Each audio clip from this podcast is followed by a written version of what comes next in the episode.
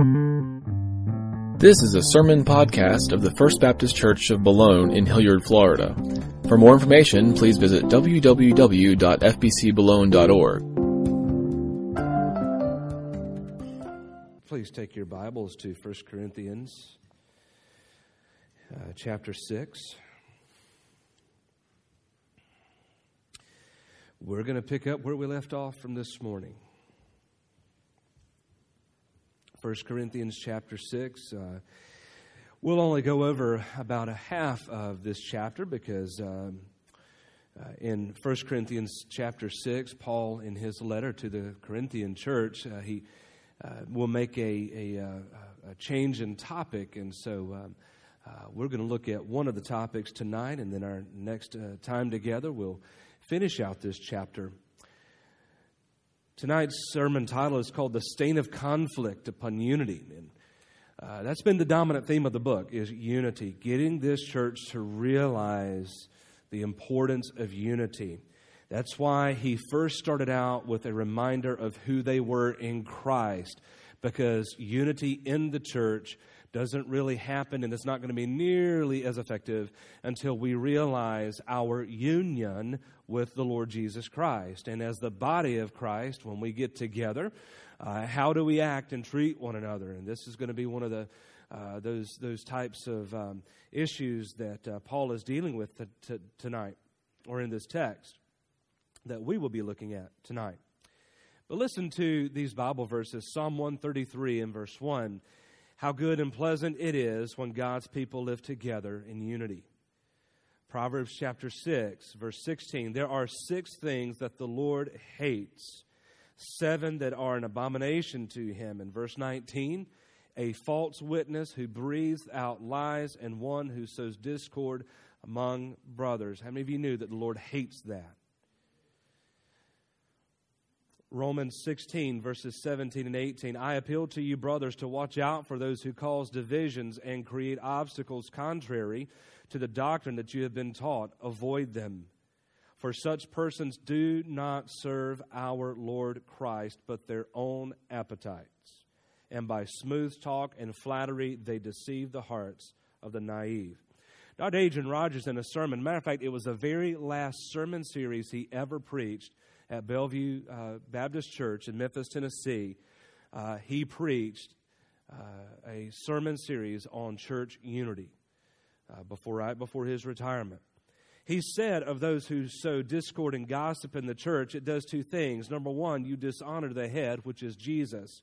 And number two, you wound and mutilate yourself because you are part of the body of Christ. It's always the little children who squabble and fuss and bicker and and, uh, and, and, and argue. It always comes from immaturity. If you notice that the overwhelming majority, I mentioned it this morning, that the overwhelming majority of divisions in the church nowadays don't even come over matters of theology. I dare say someone could come in here and preach modalism and probably get away with it. Matter of fact, the doctrine of modalism is prevalent in some uh, Christian writings, and you say, well, what in the world is modalism? How many believe in the triune nature of God? The Father, the Son, and the Holy Spirit, coexisting, co eternal, one essence and three distinct persons. That's for the traditional understanding of the doctrine of Trinity. Modalism means and teaches that God can only be one of those at one time. It's modes. He, you know, it's a different mode depending on what he needs to be at the time. That was confirmed as heresy centuries ago in church councils. See, we can't bicker and argue over that because half the time the church is ignorant of those matters. But we will argue over music. Someone sitting in your pew at church. We all know that you are assigned a second. I actually am in favor of that. I really am. I think it's easier to keep track of you. I think it's easier for me to know whether you're here or not or missing. Uh, if you're trying to skip, it's easy to skip church when you can, you know, move around and whatever, and I lose track. I'm just now getting to where I know if you're not here because you're not in your seat that you normally sit in.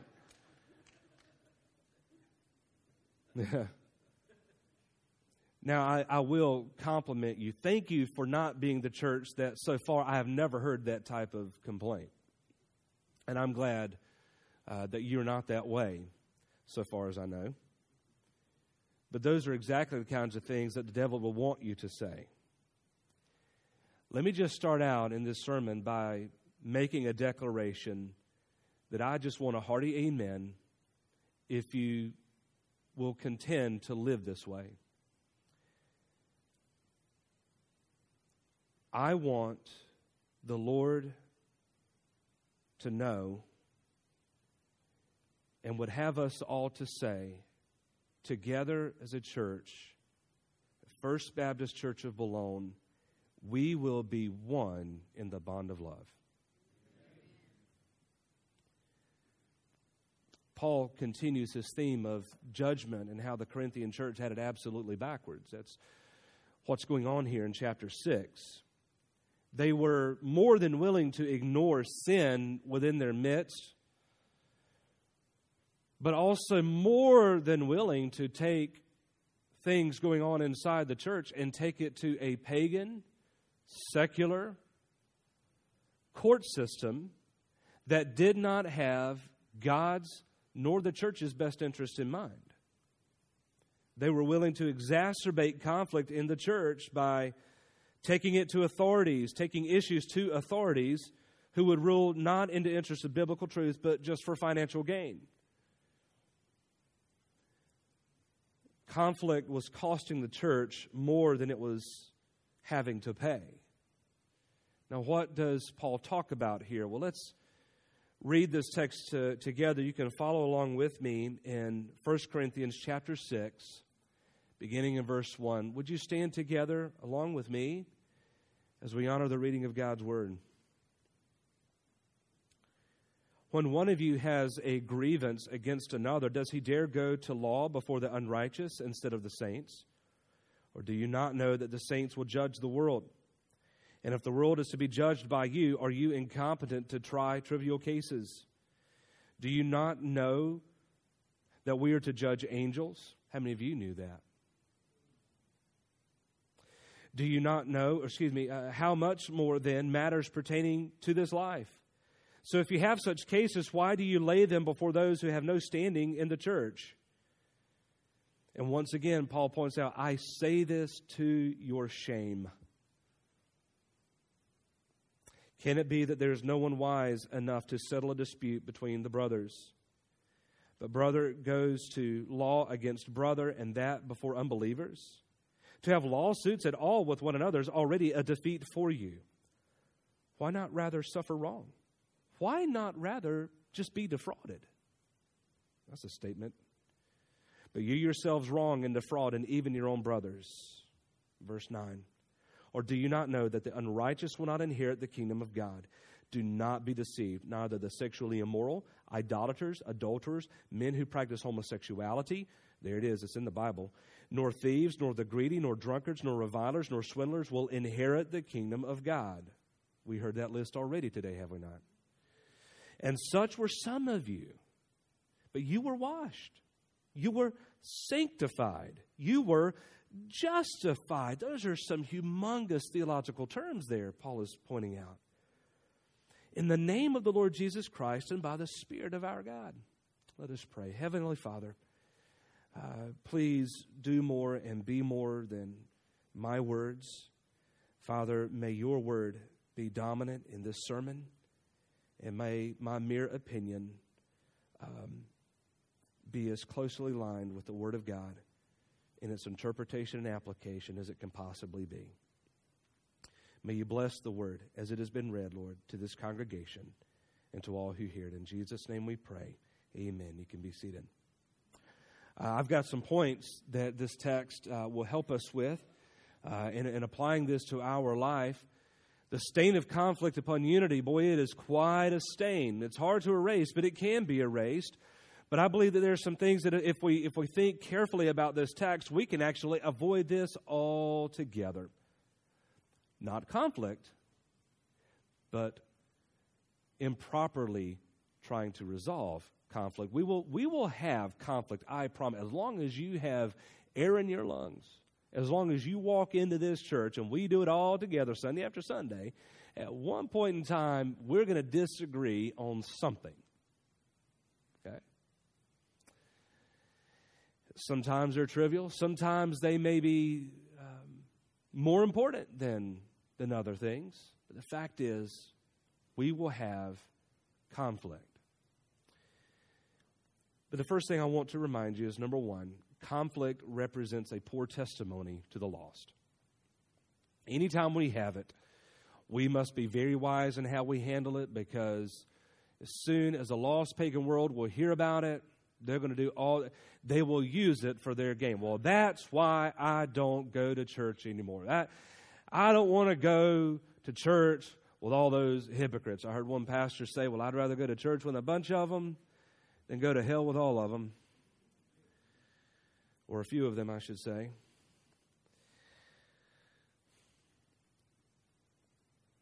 Paul asks, Why do we present our matters to the unrighteous? Why do we take our matters of conflict to unbelievers? You see, his first concern, much like what we saw this morning as Paul was writing about purity, he says, We've got to keep in mind that there is a lost and dying world that evaluates the power and the potential of the gospel relative to how it's working in our lives. Look at verse 1. When one of you has a grievance against another, why do you go to law before the unrighteous instead of saints? Now, now this argument is actually twofold. Not only do they not know how to uh, uh, uh, ratify biblical truths to resolve a conflict, but why would we even want to go there to begin with? Not saying that, I mean, that you're going to avoid these times. There'll be some conflicts you just can't avoid. But what were they taking? Well, it was civil matters.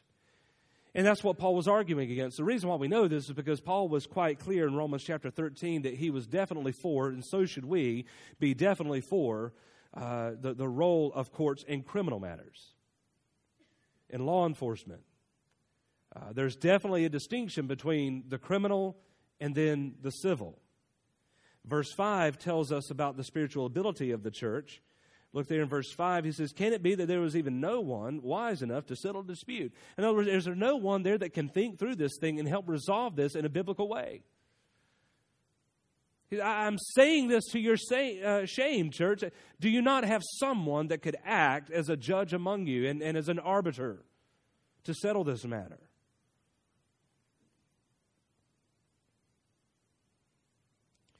Well, as long as we will put our personal interests and comfort and opinions before biblical truth and Christian maturity, then no, we will never have someone wise among us.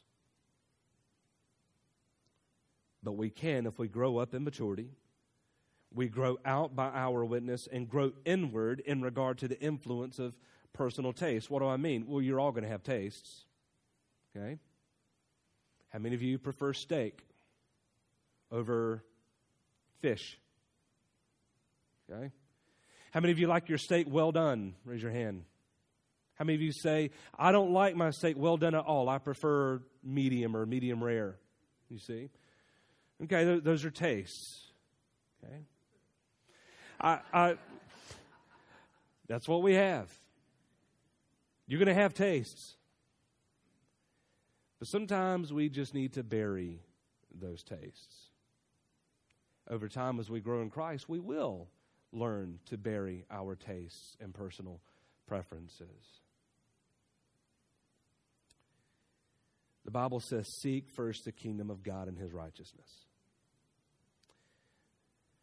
The Bible says in Philippians 2 look not only to your own interest, but to the interest of others. So if there's any way to have personal taste, I'm going to prefer yours over mine in other words, I will, I will choose you over me. It's not worth a division. When the lost see us bickering and squabbling, we invalidate the power of the gospel just as Satan himself would. Conflict is, and I, I, I believe this with all of my heart, conflict is and always will be satanic. Because, how do we know this?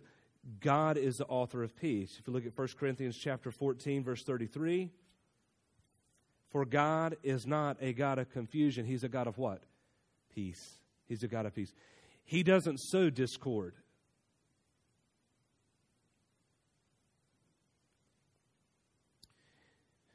And if I could kind of make it really hit home for us, we live in a community that's rather static, do we not? We don't have people moving in every month by the thousands or even the hundreds. The people that are, are, are, here now, their families have been here for generations typically.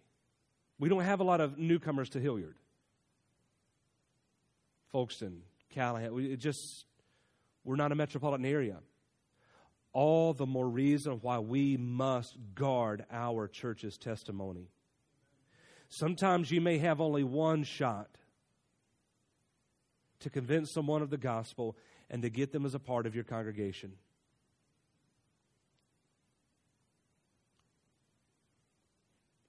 And we likewise ought to mourn those who have made long lasting decisions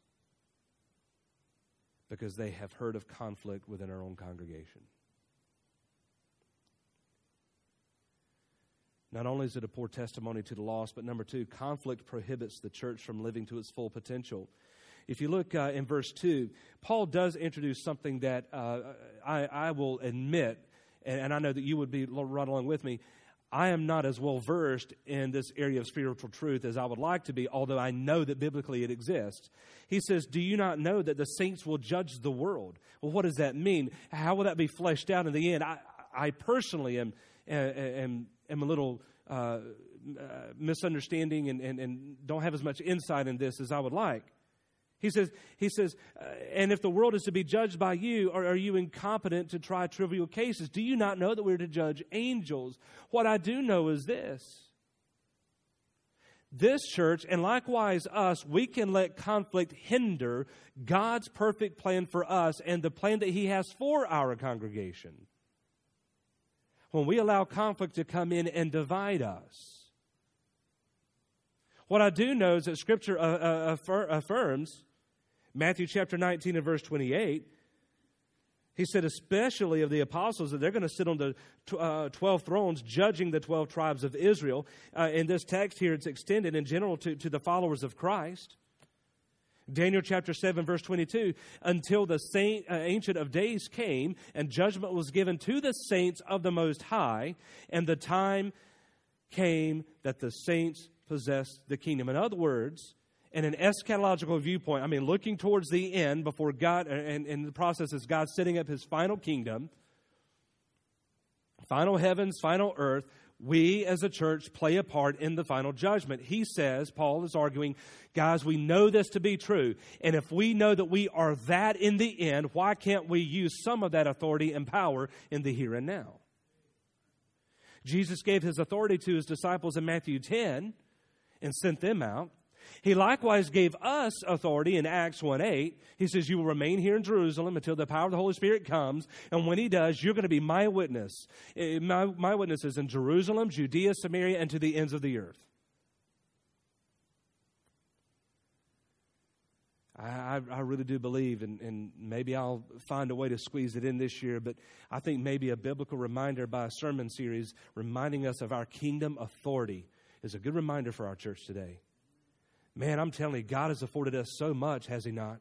He's given us so much to do. And I believe authority invested by Him, I mean, wow. Think about the ways in which we mistreat it and abuse it and squander it over division and conflict.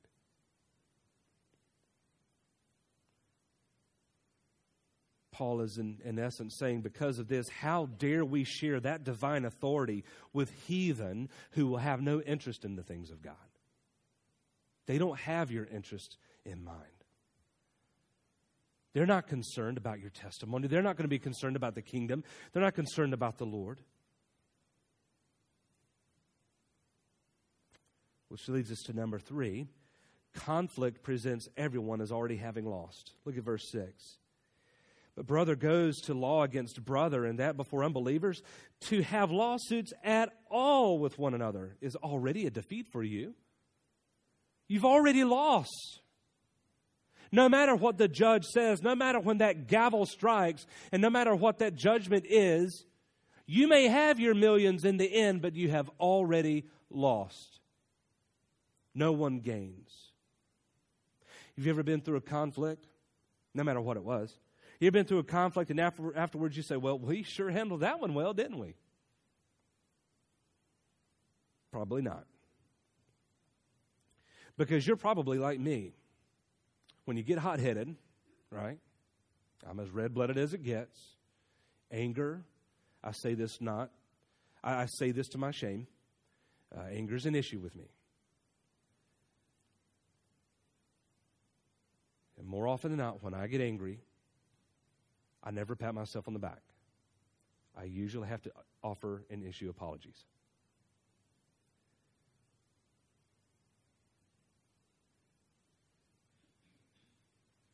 See, we're letting our flesh rule instead of the spirit.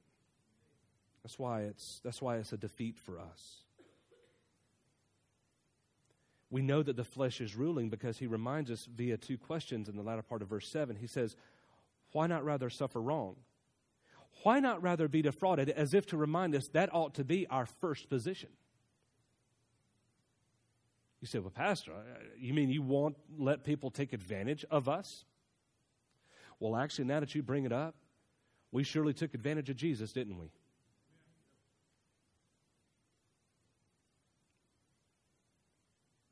See, maybe, maybe we should just let folks treat us the way that they treated Jesus as our identity in Christ. That's what the Bible says. But Jesus says, if, if they reviled me, don't, don't you think they're going to do that to you? The servant is no greater than the master. They hated me, they're going to hate you.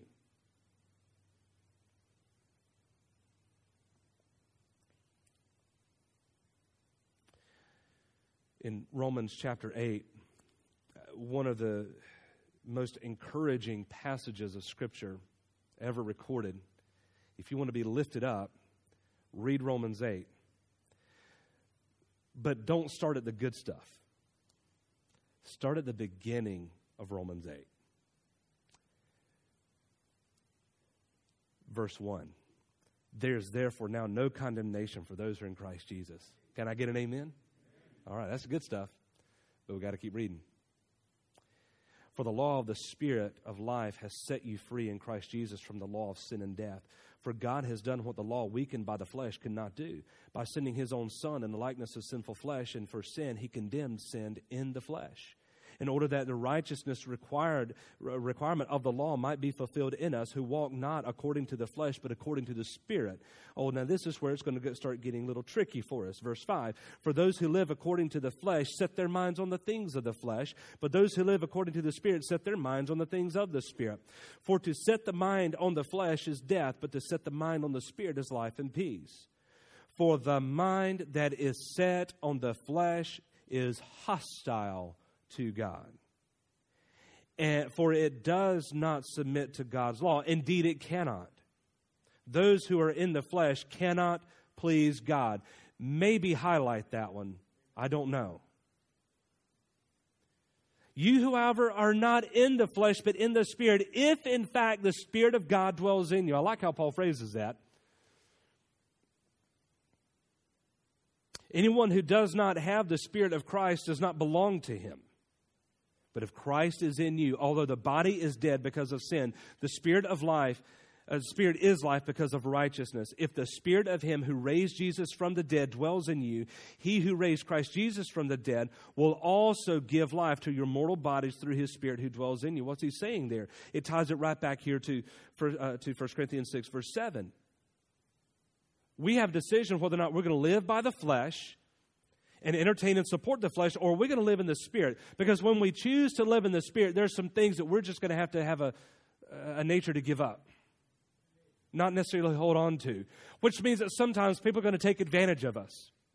It means sometimes that we are going to suffer wrong. It means sometimes that we are going to be defrauded. Which leads to my next point, number four conflict ignores the cost of discipleship. If you accepted Christ thinking that all of your troubles are over, If you accepted Christ thinking that, well, I'm off the hook, if you accepted Christ thinking that, well, when we have conflict or whatever, then, you know, I'll always come out, you know, smelling like a rose, I, I'm sorry.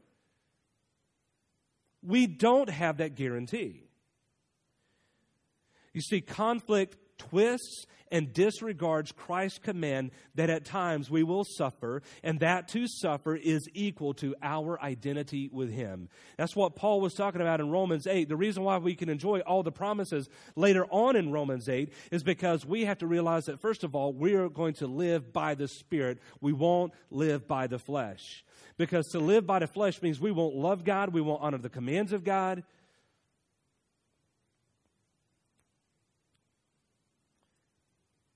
We ignore the cost of discipleship, I believe, because we have forgotten how divisive the gospel is.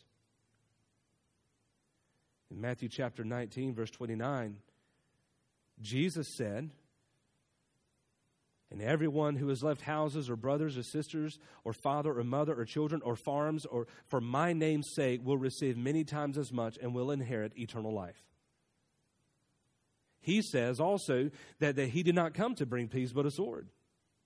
That means the gospel will be divisive. In your family, it may have already been.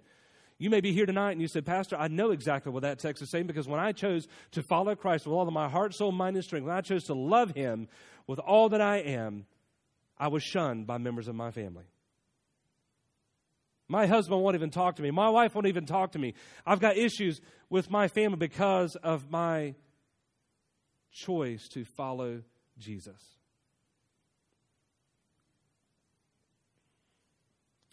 So also our discipleship, our following Jesus on a day by day basis. Listen, conflict says that, that you conflict says that you must be the winner. If you're following Jesus day by day and you encounter conflict, that's what it's going to want to tell you. You got to come out smelling like a rose. You're the one that's got to prove your point. You're the one that's got to win this argument. You got to make your voice heard. That's not the way of the disciple. John chapter uh, 15 gives us some particular insight re- regarding this. You may want to jot down that text. I'll read it to you. You don't have to necessarily turn there if you don't like, but uh, I am. In John chapter 15, beginning in, in, in verse 18. If the world hates you, know that it has hated me before it hated you. If you are of the world, the world will love you as its own. But because you are not of this world, but I chose you out of the world, therefore the world hates you. Remember the word that I said to you A servant is not greater than his master. If they persecuted me, they will also persecute you. If they kept my word, they will also keep yours. But all these things they will do to you on account of my name, because they do not know him who sent me. Listen, church, I'm telling you, it is possible, and, and I believe right now, a current reality that you can worship on Sunday morning with someone who's been in the church for years and not even know him. The parable of the sower tells us that this is possible. That of the seeds that were scattered, some, yes, they grew, they thrived, wonderful. Some that were scattered were quickly eaten by the birds. Some sprouted quickly. You, you know those people. They, they, they sprouted real quickly and endured for a little while. The sun burnt down and just shriveled them up. They had zeal for like two weeks. But it's that other kind that I think is very prevalent. You see, part of that seed, it was scattered, it, it, it blossomed, it grew. Remember that flower bed illustration I was telling you about earlier? You see, the Bible says in the parable of the sower that, that, that the weeds and started to come in. And it started choking out that little flower. Weeds did not come into my garden overnight. It took time. And can I tell you the number one thing that grieves me in a church? I'll be honest with you. Number one thing that grieves me are those who get on fire for the Lord for a season But it is so obvious and it is evident that the world is choking the love of Jesus out of them. And you could preach to you blue in the face. You can encourage and exhort. You can quote scripture, but it's falling on deaf ears. Not because you're doing it wrong, per se, although you, you can have wrong methods, but it's the fact that the Bible affirms that there are hearts that are just this way. Now, what I've just described to you in this parable of the sower, there's only a 25% chance of all those types of seeds and where they were scattered, there was only 25% return. Maybe that's the reason why Billy Graham, I know he was quoted at one time saying it, other pastors have said it. Eight out of ten people sitting in a pew are lost. Because we have been ignoring the cost of discipleship. We've, we've not been teaching it, we've not been preaching it, we've, we, we've only been focused on numbers. We, we just want to make sure that we fill this place. We want to make sure that we pay the bills. We want to make sure that we look good on paper. Can I tell you something? This is God's honest truth. I've never talked about the size of our church relative to our Sunday school numbers. Part of me thinks that's of the devil anyway. Because that's not indicative of the true growth of the true church.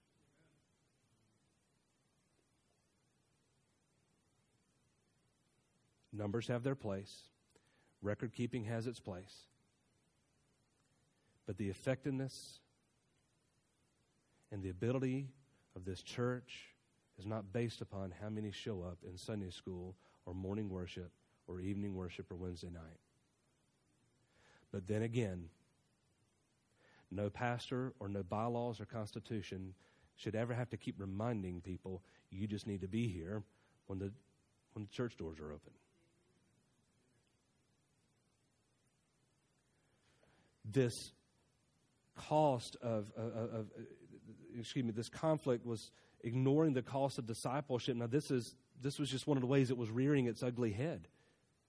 They would allow everything to go on inside the church, but by the moment they felt threatened or, or felt like they were cheated, swindled, whatever, they're going to take someone, they're hauling them off to court, suing them.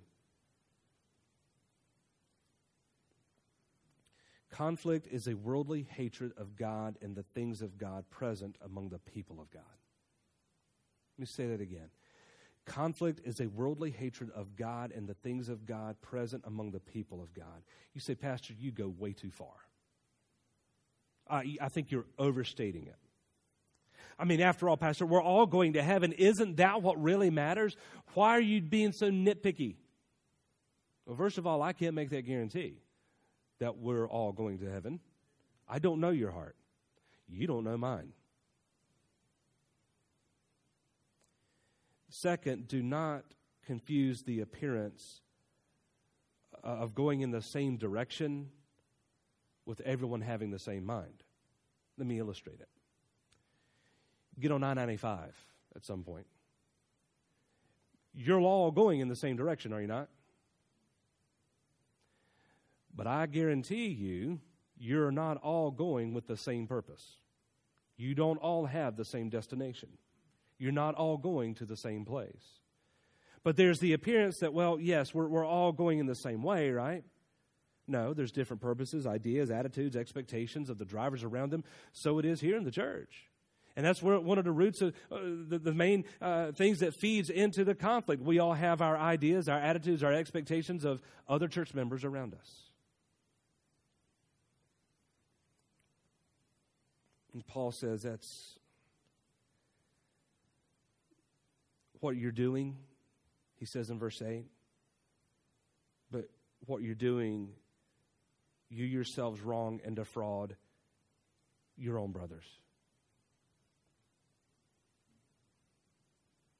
Number five, conflict ignores the truth and consequences. Now, this begins in verse 9 and it finishes out our text. Or do you not know that the unrighteous will not inherit the kingdom of God? Do not be deceived. And again, he's restating it just like he did in verse 5, or, or chapter 5. the sexually immoral, idolaters, adulterers, or men who practice homosexuality, thieves, greedy, drunkards, revilers, swindlers, they will not inherit the kingdom of God. But that's what some of you were. You were washed. How? Washed in the blood. He's talking about their conversion, he's talking about their regeneration. You were sanctified. He's talking about how they were set apart. And immediately in Christ, when we, in, when, when we have the righteousness of Christ imputed to us, there is an immediate sanctification. It's called positional sanctification. My position changes because of who I am now in Christ. But then there is a progressive sanctification. It is the sanctification that I will be in the process of all the earthly years of my life, that I'm growing more and more, gradually, more and more into the image of Jesus because I'm learning more about him. Paul says, Paul is actually focusing on the, on the positional. And you were justified. In other words, he's spending time making sure that they know that if they are in Jesus, they are just different people. You're different. I've been told I was different all my life, but it wasn't a compliment up until I was saved. I enjoy being different. Now, let's make something clear about this text. Paul is saying what the gospel does. Not that he ex- explicitly knows it for them. He could not testify on their behalf that he knows their exact position. What he is declaring that some of you were, because he has firsthand knowledge. Why? He was there when the church was planted and founded. I know that some of you were all of these things, but I know now that you're not. You need to be reminded that in Christ you're just different people. And if we continue on the way that, that we are on, you are ignoring the consequences. You're ignoring the truth about who you are in Jesus. He was giving them a dire warning that this type of behavior is not indicative of a life transformed and ruled by the gospel. You see, conflict is very serious business. It is way more serious than what sometimes we give it credit for. You see, Jesus declared that those who were not with him, if you're not gathering, you're scattering, he says in Matthew 12.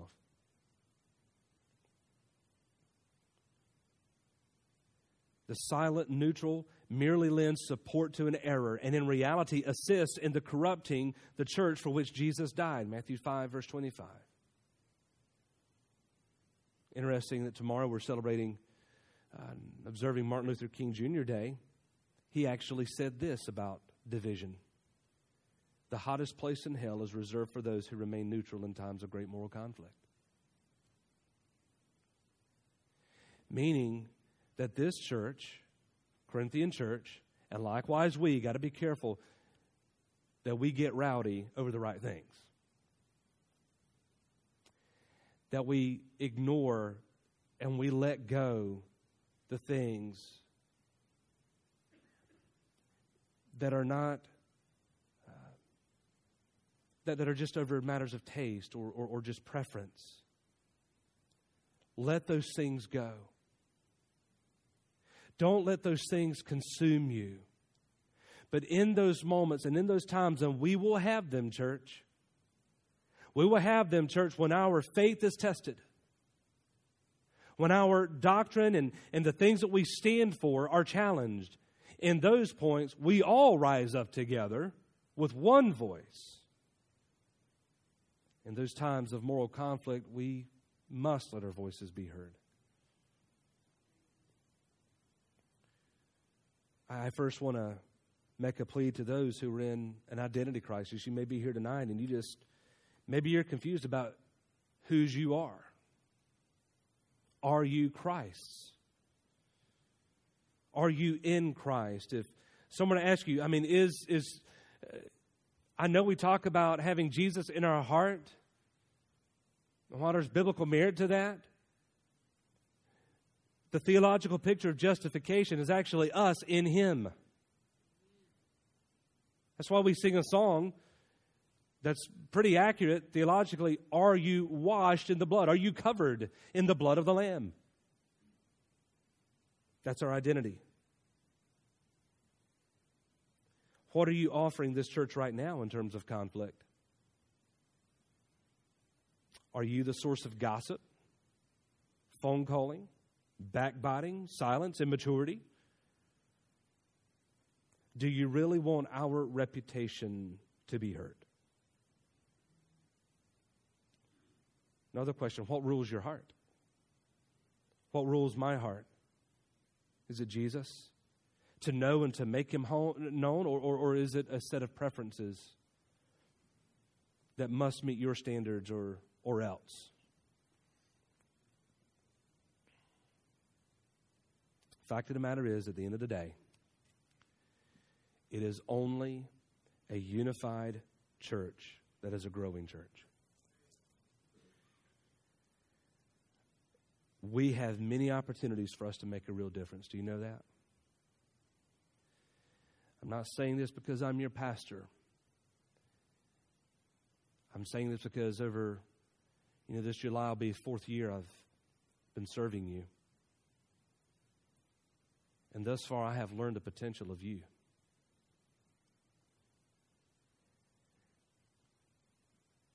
And according to the potential in you, but most importantly to the promise of God, I don't believe that the gates of hell will ever prevail over us because Jesus has told us that. So, why, knowing what we know about whose we are, whose we should be, the authority of Christ over us, why should we spend one more minute on things that won't ever matter in eternity? Stop majoring on the minors and let's focus on what really matters. That lives and souls are hanging in the balance. People are hurting, lost, dying, and going to a devil's hell if we don't do something. They are our neighbors, they are our coworkers, and they are also the people groups around this world whom nobody is going to. It's our job.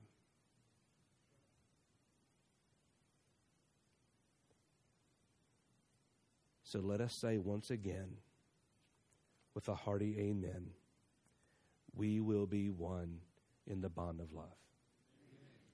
Heavenly Father, thank you for uh, your word, which is sharper than any double edged sword dividing joint and marrow, examining and knowing our hearts, our minds, and our intent. And Father, I believe, Lord, as it cuts us wide open, let us be receptive and responsive to his challenges to us and rejoice in who we are. Let us, God, rejoice in what you have made us to be and who we can become. Father, let us rejoice in the opportunities and the things that we have as a church to offer to this community and to this world, to the nations, to our neighbors, and every point in between.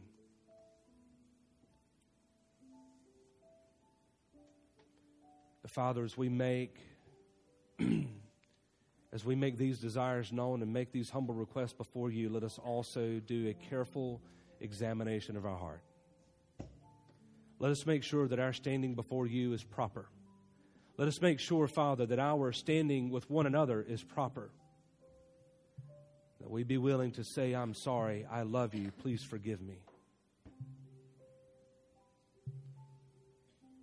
Let us be one, Father, in the bond of love. In Jesus' name that we pray. Amen. Thank you for listening to this podcast from the First Baptist Church of Boulogne in Hilliard, Florida. For more information, please visit www.fbcboulogne.org.